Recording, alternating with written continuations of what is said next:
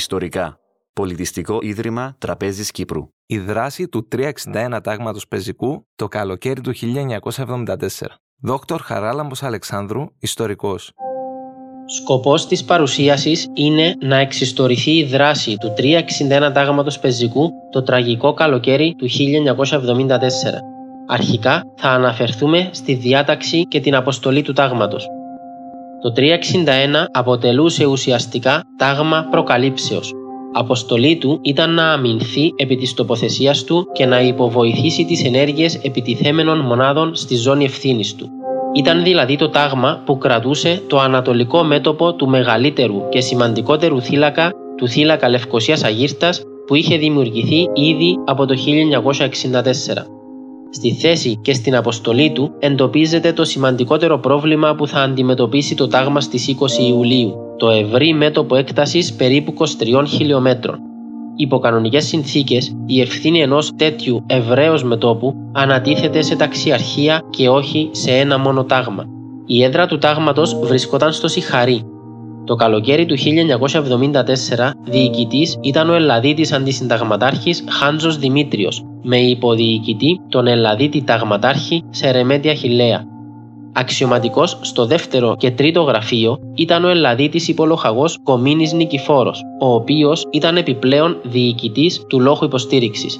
Διοικητής του λόγου διοίκησης ήταν ο Κύπριος λοχαγός Τοουλιάς Χαράλαμπος.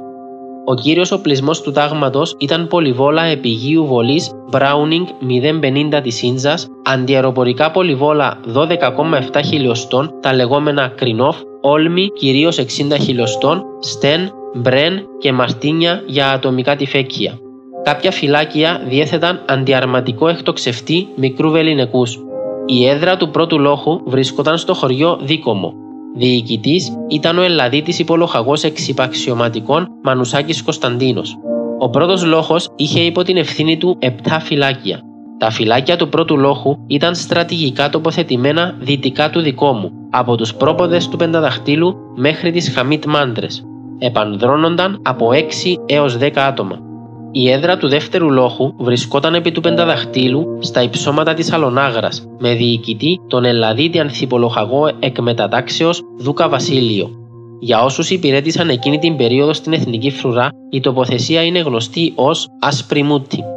Παρά την εξαιρετικά σημαντική στρατηγική της θέση, κατά γενική ομολογία ήταν μια κακόφημη τοποθεσία όπου τοποθετούνταν οι παραπτωματίες, οι ανεπιθύμητοι και οι μη έχοντες μέσων, η δύναμη του λόχου ήταν περίπου 70 άτομα.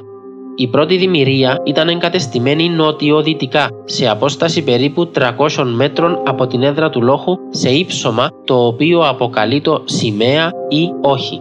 Η δεύτερη δημιουργία ήταν εγκατεστημένη σε δασόδη περιοχή βορειοδυτικά της έδρας του λόχου, σε απόσταση περίπου 500 μέτρων και αποκαλεί το χαράδρα. Οι δύο προωθημένες δημιουργίες είχαν δύναμη 10 με 12 άτομα η κάθε μια.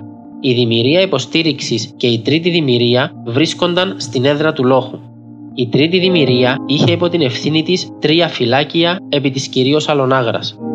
Ο τρίτος λόχος βρισκόταν στην περιοχή Άγιος Σάβας, ανατολικά του Σιχαρή. Διοικητής ήταν ο Ελλαδίδης Ανθιπολοχαγός εκμετατάξεως Μερκούρης Ιωάννης. Στην έδρα του λόχου υπήρχαν οι δύο δημιουργίες με δύναμη περίπου 70 άτομα. Παρότι ο τρίτος λόχος αποτελούσε τον εφεδρικό λόχο του τάγματος, διέθετε περίπου 30 με 40 άτομα για επάνδρωση τεσσάρων φυλακίων γνωστά ως φυλάκια της μιας μιλιάς. Τα φυλάκια του τρίτου λόχου ήταν παρατεταγμένα μπροστά από το δρόμο μια μιλιά σιχαρή με αποστολή να εξασφαλίσουν το δρόμο. Στελεχώνονταν από περίπου 7 με 10 άτομα. Οργανικά, το τάγμα υπαγόταν στην τρίτη ανωτέρα τακτική διοίκηση με έδρα τη Λευκοσία και με διοικητή τον ταξιάρχο Μιχαήλ Γεωργίτση. Περνώντας τη δράση του τάγματος, θα μπορούσαμε να την αναλύσουμε για ώρες. Παρ' όλα αυτά, πιο κάτω θα επιχειρήσουμε να δώσουμε μια όσο το δυνατόν σύντομη αλλά περιεκτική εικόνα της δράσης του 361 τάγματος πεζικού το καλοκαίρι του 1974. Χοντρικά, η ιστορία του τάγματος μπορεί να χωριστεί σε τέσσερις μεγάλες περιόδους. Η πρώτη περίοδος είναι η περίοδος του πραξικοπήματος, από τις 15 Ιουλίου μέχρι τις 19 Ιουλίου. Το τάγμα δεν είχε οποιαδήποτε ανάμειξη στην προσπάθεια ανατροπής του Προέδρου Μακαρίου. Μέρος του εφεδρικού τρίτου λόχου όμως, με επικεφαλής τον υποδιοικητή της μονάδας, διατάχθηκε γύρω στο μεσημέρι προς απόγευμα της 15ης Ιουλίου να αναλάβει τη φύλαξη της Αρχιεπισκοπής. Αξιοσημείωτη είναι η προσπάθεια του λοχεία Τάκη Χριστοδούλου να ανακόψει την έξοδο του λόχου από την έδρα του. Ο λόχος τελικά επιβιβάστηκε σε οχήματα και ξεκίνησε το απόγευμα της 15ης Ιουλίου για τη Λευκοσία. Καθοδόν, στην είσοδο της Λευκοσίας, παρά τον κυκλικό κόμβο του Μπάτα, συνεπλάκη με ομάδα αντιστασιακών χωρίς να υπάρξουν θύματα. Σημειώνεται ότι οι πλήστοι στρατιώτες του 361 που έλαβαν μέρος σε αυτή την αποστολή, όπως και οι πλήστοι που υπηρετούσαν στο τάγμα, ήταν άτομα που υποστήριζαν τον Αρχιεπίσκοπο Μακάριο. Εκτελούσαν λοιπόν μια αποστολή αντίθετη των πεπιθήσεών τους, με χαμηλό ηθικό και με κίνδυνο να σκοτωθούν από ομοειδεάτες τους. Χαρακτηριστική είναι η περίπτωση του στρατιώτη Κυριάκου Καρκώτη, ο οποίος έλαβε μέρος στην αποστολή του Τρίτου Λόχου. Εκ των υστέρων πληροφορήθηκε ότι ο αδερφός του βρισκόταν στην ομάδα των ανδρών του Λισαρίδη, με την οποία συνεπλάκει η ομάδα του Τρίτου Λόχου στην είσοδο της Λευκοσίας στην περιοχή Καεμακλείου. Μέχρι τις 19 Ιουλίου, ο Λόχος βρισκόταν στην Αρχιεπισκοπή με καθήκοντα φρούρησης. Όταν στις 19 Ιουλίου παρατηρήθηκε τουρκική κινητικότητα και εν ώψη της διαφαινόμενης τουρκικής ενέργειας, ο τρίτος λόγος διατάχθηκε να επιστρέψει στην έδρα του. Η πολεμική δραστηριότητα του τάγματος από τις 20 Ιουλίου μέχρι τις 27 Ιουλίου είναι η δεύτερη περίοδος της ιστορίας του τάγματος. Κατά τη διάρκεια της περίοδου συμβαίνουν πλήθος περιστατικών που αλλάζουν τον χαρακτήρα, την αποστολή, ακόμη και τη σύνθεση του τάγματος. Τα ξημερώματα της 20 Ιουλίου, οι άνδρες του 361, αγουροξυπνημένοι, είδαν γύρω στις 4.45 τουρκικά αεροσκάφη να διενεργούν βυθίσεις και να βομβαρδίζουν στόχους. Από σημεία του δεύτερου λόχου επί του πενταδαχτύλου έβλεπαν τις προσβολές εναντίον της ευρύτερης περιοχής Κερίνιας, ενώ από τους υπόλοιπους λόχους έβλεπαν τις προσβολές εναντίον της περιοχής της Λευκοσίας. Ρωτώντας περί του πρακτέου, η απάντηση που λάμπαναν από το τάγμα ήταν ότι δεν υπήρχαν διαταγές. Μια ώρα μετά, γύρω στις 5.40 το πρωί, είδαν μεγάλα μεταγωγικά αεροσκάφη να προσεγγίζουν τις θέσεις τους και μετά από λίγο είδαν να πέφτουν οι πρώτοι αλεξιπτωτιστές. Τα μεταγωγικά πετούσαν σε χαμηλή απόσταση πάνω από τις θέσεις του πρώτου και δεύτερου λόχου. Οι Τούρκοι αλεξιπτωτιστές έπεφταν κυρίως μπροστά από τα φυλάκια του πρώτου λόχου. Οι στρατιώτες, ανήσυχοι, ρωτούσαν και πάλι περί του πρακτέου. Η απάντηση η ίδια. Αναμένετε στις θέσεις σας. Η έρευνά μας έχει εντοπίσει ότι η διαταγή για αποδέσμευση των αντιαεροπορικών όπλων δόθηκε στις 5.40 το πρωί όταν ξεκίνησαν να πέφτουν οι πρώτοι αλεξιπτωτιστέ, ενώ μόλις στις 6 το πρωί διατάχθηκαν οι μονάδες να εξέλθουν στους χώρους διασποράς. Το ΓΕΦ δηλαδή, αντί να λάβει προληπτικά μέτρα, έδωσε το πλεονέκτημα στην τουρκική αεροπορία να δρά ανενόχλητη με τις μονάδες της εθνικής φρουράς να βρίσκονται εντός των στρατοπέδων τους με δεσμευμένα τα όπλα. Παρότι λοιπόν έχει εντοπιστεί η διαταγή για αποδέσμευση των όπλων, στρατιώτες μαρτυρούν ότι δεν έφτασε ποτέ κοντά τους τέτοια διαταγή. Το ζήτημα άρα δεν είναι μόνο το πότε δόθηκε η διαταγή για αποδέσμευση των όπλων, αλλά πότε αυτή έφτασε στο τάγμα, πότε διαβιβάστηκε στους λόχους, πότε διαβιβάστηκε από τους λόχους στα φυλάκια και πότε δόθηκε από τους αρχιφύλακες στους χειριστές των αντιαεροπορικών όπλων. Αν σε όλα αυτά προσθέσουμε την κατάσταση σύγχυσης και πανικού που επικρατούσε, δεν είναι δύσκολο να απαντήσουμε το γιατί υπάρχουν μαρτυρίες που αναφέρουν ότι ποτέ δεν έλαβαν διαταγή να ξεκινήσουν το πυρ. Ακόμα όμως και όταν ξεκίνησαν να βάλουν τα πολυβόλα, υπάρχουν μαρτυρίες για συχνές εμπλοκές τους και αδυναμία των χειριστών τους να τις λύσουν. Κάποια πολυβόλα λοιπόν δεν ήταν σε θέση να βάλουν καταρρυπάς και άλλα δεν ήταν σε λειτουργήσιμη κατάσταση ένεκα της παλαιότητάς τους και της ελληπούς συντήρησης. Κάτι άλλο σημαντικό που συνέβη στις 20 Ιουλίου είναι η άφηξη τεσσάρων μονάδων και η εγκατάστασή τους στη ζώνη ευθύνης του τάγματος. Η 181 μοίρα παιδινού πυροβολικού η οποία εγκαταστάθηκε στο πέρασμα του Μπέλα Πάη, η 32 μοίρα καταδρομών, η οποία εγκαταστάθηκε στην περιοχή όπου είχε την έδρα του ο δεύτερος λόγο, η 34 μοίρα καταδρομών, η οποία εγκαταστάθηκε στην περιοχή του φυλακίου 1 του πρώτου λόγου και το 399 τάγμα πεζικού που εγκαταστάθηκε στην περιοχή των φυλακίων του πρώτου λόγου, κυρίως του φυλακίου 4 και του πολυβολίου 4. Η παρουσία των προαναφερθησών μονάδων σχετιζόταν με βραδινή επιχείρηση αντεπίθεσης που διέταξε το ΓΕΦ. Σε αυτό το πλαίσιο είχε διαταχθεί ο τρίτος λόγος του τάγματος να προωθηθεί στα φυλάκια 6 και 8 τα νοτιότερα φυλάκια του πρώτου λόγου. Η συμμετοχή του 361 στις νυχτερινές επιχειρήσεις περιορίστηκε στη δράση του τρίτου λόγου. Ο τρίτος λόγος επιτέθηκε και κατέλαβε το ύψωμα Σαμπάν, νότια του φυλακίου 8, με κατεύθυνση προς Κιόνελη. Η απουσία άλλης επιθετικής ενέργειας από το τάγμα εξηγείται από την αποστολή του, όπως έχει προαναφερθεί. Την επιτυχή κατάληψη του υψώματος εκ μέρους του τρίτου λόχου διαδέχτηκε τις πρώτες πρωινές ώρες διαταγή για σύμπτυξη πίσω από τη γραμμή εξόρμησης στα φυλάκια 6 και 8. Με το πρώτο φως της 21η Ιουλίου, οι Τούρκοι ξεκίνησαν καταιγιστικές βολές όλμων που καθήλωναν τους άντρε του 361, κυρίως του πρώτου και του δεύτερου λόχου. Από θράψμα όλμου το πρωί της 21η Ιουλίου τραυματίστηκε σοβαρά ο διοικητής του τρίτου λόχου, ανθιπολοχαγό Μερκούρης Ιωάννης και έξι άλλοι στρατιώτες του τρίτου λόχου που βρίσκονταν ακόμη εγκατεστημένοι στα φυλάκια 6 και 8 του πρώτου λόχου. Η απομάκρυνση του Μερκούρη εμόφυρτου από το πεδίο της μάχης επηρέασε την ψυχολογία των ανδρών του. Τον καθιέρωσε όμως ταυτόχρονα ως παράδειγμα αξιωματικού που πολέμησε δίπλα στους στρατιώτες του και τραυματίστηκε στην πρώτη γραμμή του πολέμου.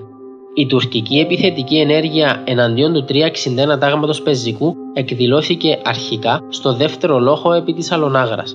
Μετά τον ανηλεή βομβαρδισμό με όλμους, οι Τούρκοι διενήργησαν κυκλωτική κίνηση. Πολλοί στρατιώτες της πρώτης και της δεύτερης δημιουργίας, καθώς πυροβολούσαν εναντίον των τουρκικών θέσεων, είδαν Τούρκους πίσω τους και έτρεξαν να σωθούν προς διάφορες κατευθύνσεις. Όσοι δεν διέρευσαν βόρεια προς το φυλάκιο του 251, οπισθοχώρησαν προς την έδρα του λόχου υπό την κάλυψη των ανδρών που από την έδρα του λόχου είχαν ανεβεί στην κυρίως Αλονάγρα. Οι στρατιώτες που βρίσκονταν στην περιοχή αντάλλαζαν πυροβολισμούς με τους Τούρκους. Οι παραμείναντες άντρες του δεύτερου λόχου έβλεπαν το πολυβολείο της πρώτης δημιουργίας στο ύψωμα όχι ότι συνέχιζε να βάλει συγκρατώντας την προέλαση των Τούρκων.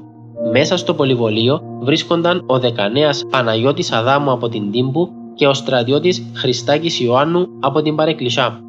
Ο διοικητής του λόχου και οι στρατιώτες που είχαν καταφέρει να οπισθοχωρήσουν παρακολουθούσαν με κομμένη την ανάσα τους Τούρκους να περισφίγγουν το πολυβολείο στο οποίο βρίσκονταν οι δύο άντρες. Άκουγαν ακόμα το πολυβόλο που χτυπούσε. Ξαφνικά άκουσαν έκρηξη. Είδαν καπνό να βγαίνει από το πολυβολείο και το πολυβόλο σήγησε. Μετά είδαν την ελληνική σημαία να υποστέλλεται και να ανεβαίνει η τουρκική. Πάγωσαν. Γύρω στις 3 το μεσημέρι σκοτώθηκε από όλμο ο αθυρματιστής του λόχου Δεκανέας Μιχάλης Μιχαήλ. Την επόμενη μέρα, Δευτέρα, 22 Ιουλίου, οι Τούρκοι συνέχισαν την πρόθεσή τους ανατολικότερα, επί της Αλονάγρας, οθώντας τα υπολείμματα του δεύτερου λόχου ακόμα πιο ανατολικά. Κατά τη διάρκεια της τουρκικής προώθησης χάθηκαν τα ίχνη ακόμα τεσσάρων ανδρών του δευτέρου λόχου. Οι εναπομείναντες στρατιώτες του λόχου αποχώρησαν από την περιοχή το απόγευμα της Δευτέρας 22 Ιουλίου όταν είδαν το 399 να ανεβαίνει για να επιχειρήσει αντεπίθεση για ανακατάληψη της Αλονάγρας. Σε συνδυασμό με το 399 από τις βόρειες παρυφές του Πενταδαχτύλου κινήθηκε και η 32 μοίρα καταδρομών. Μέχρι τις 22 Ιουλίου στις 4 το απόγευμα που κηρύχτηκε η εκεχηρία σημειώθηκε ακόμα μια απώλεια στον τρίτο λόγο αυτή τη φορά του στρατιώτη Χριστάκη Στεφάνου στο φυλάκιο 13. Η εκεχηρία φάνηκε μόνο από την απουσία της τουρκικής αεροπορίας και του ελληνικού πυροβολικού.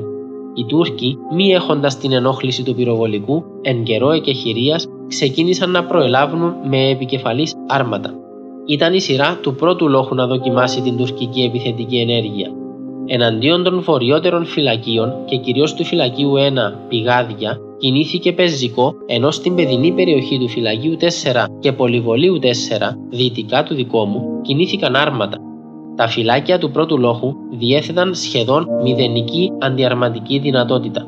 Το τάγμα δεν διέθετε πλέον εφεδρεία, αφού ο τρίτος λόγο, ο εφεδρικός, είχε ήδη διατεθεί προς ενίσχυση των φυλακίων 6 και 8. Υπό την πίεση λοιπόν των Τούρκων, διατάχθηκε οπισθοχώρηση σε μια περιοχή γνωστή ως κτήμα Καλησπέρα μεταξύ δικό μου και Σιχαρή. Υπάρχουν μαρτυρίες ότι η διαταγή δεν έφτασε έγκαιρα σε όλους τους στρατιώτες όλων των φυλακίων. Η περιοχή του κτήματος Καλησπέρα, όπου είχε διαταχθεί να οπισθοχωρήσει ο πρώτος λόγος, ήταν μια περιοχή που δεν παρήχε σχεδόν καμία κάλυψη.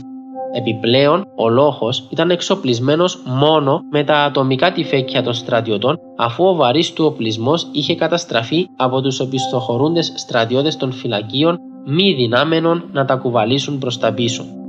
Η εγκατάσταση του πρώτου λόγου στη συγκεκριμένη ακάλυπτη τοποθεσία, χωρίς βαρύ οπλισμό, έχοντας απέναντι άρματα, ίσως να αποκαλύπτει την εσφαλμένη εκτίμηση που υπήρχε στην ηγεσία της εθνικής φρουράς ότι οι Τούρκοι δεν θα επιχειρούσαν περαιτέρω προέλαση εν καιρό εκεχηρίας. Δυστυχώς για τον ελληνισμό της Κύπρου, οι αυταπάτες διαλύθηκαν την επόμενη μέρα. Την 23η Ιουλίου, οι Τούρκοι συνέχισαν την πρόθεσή τους.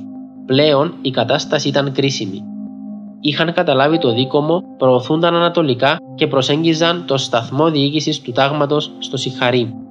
Διατάχθηκε έτσι εσπευσμένη οπισθοχώρηση γύρω στο μεσημέρι. Το τάγμα, πλην των φυλακιών του τρίτου λόχου, κινήθηκε προς τα χωριά Βουνό Κουτσοβέντι και το βράδυ εγκαταστάθηκε ανατολικά της Λευκοσίας στην περιοχή της μιας μιλιάς. Οι διαταγές που υπαγόρευσαν την οπισθοχώρηση του τάγματος δεν είναι ξεκάθαρες κυρίως ως προς τις ώρες που αυτές λήφθηκαν, ως προς τις ώρες εκπλήρωσής τους και ως προς τις κινήσεις που διατασσόταν να κάνει το τάγμα. Το αλαλούμ με τις παράδοξες ώρες και τις αντικρουόμενες διαταγές αναλύεται διεξοδικά στο βιβλίο 361 τάγμα πεζικού χρονικό προάσπισης προδομένης πατρίδας.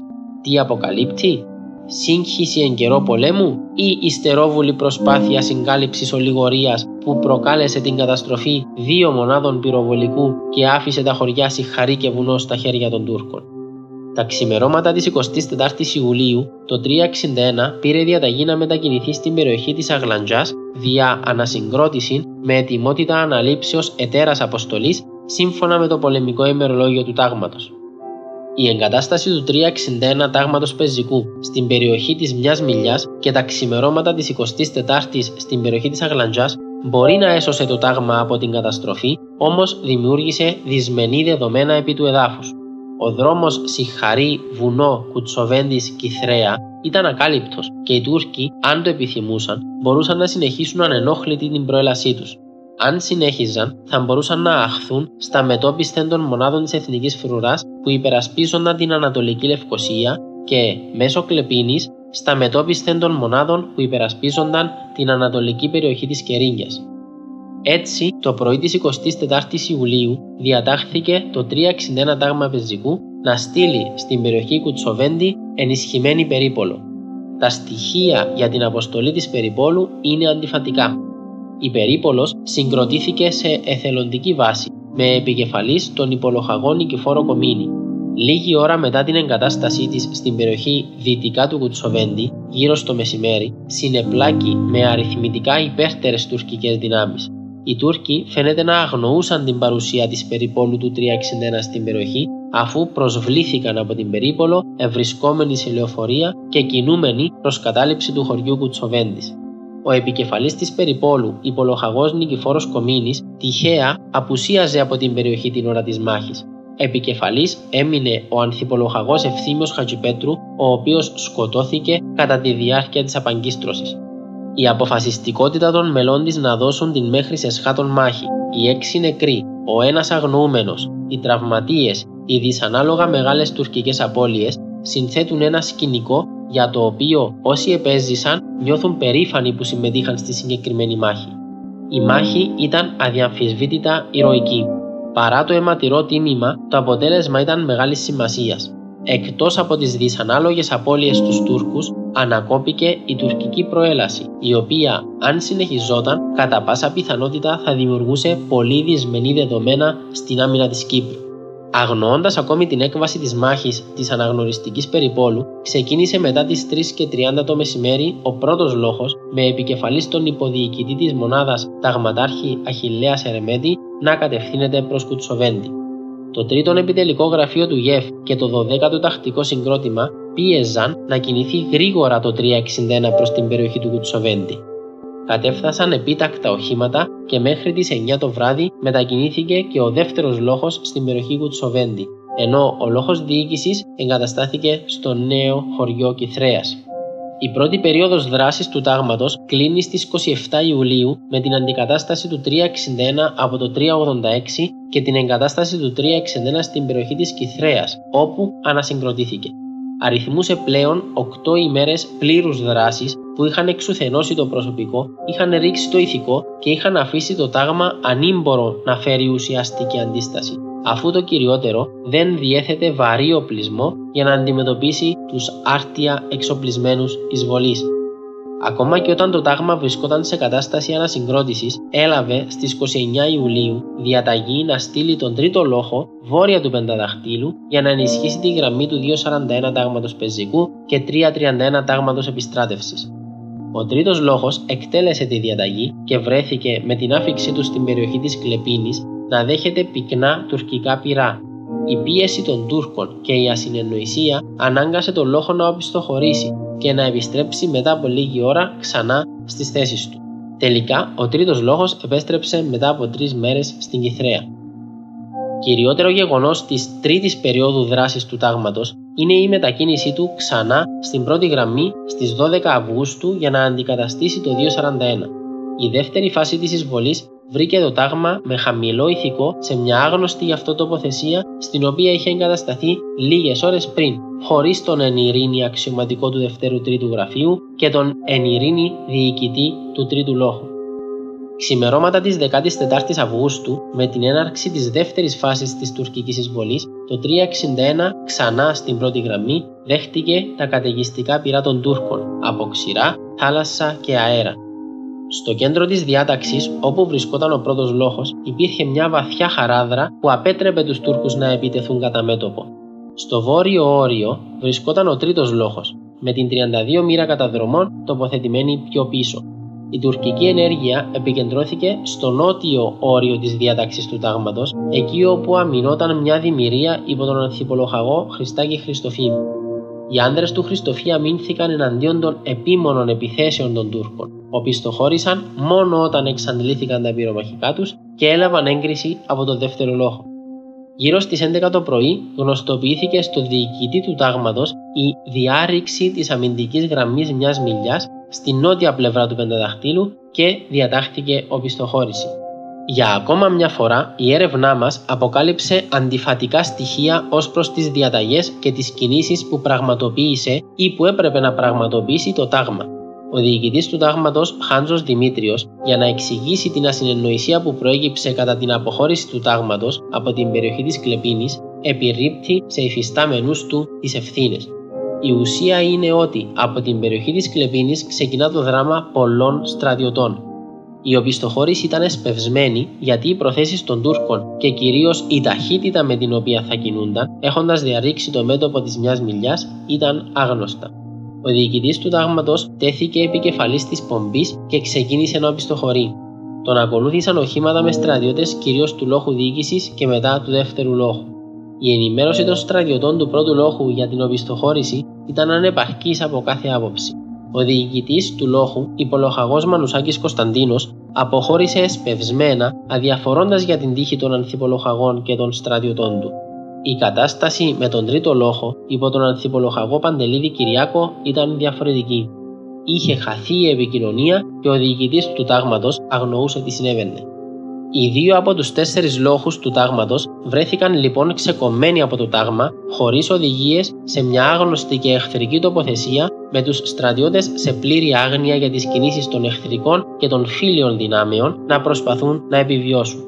Η φάλαγγα του τάγματος κατάφερε τελικά να διασταυρώσει το δρόμο Λευκοσίας Αμοχώστου στο ύψος του Πραστιού πριν αυτός σφραγιστεί από τις προελάβνουσες τουρκικές δυνάμεις.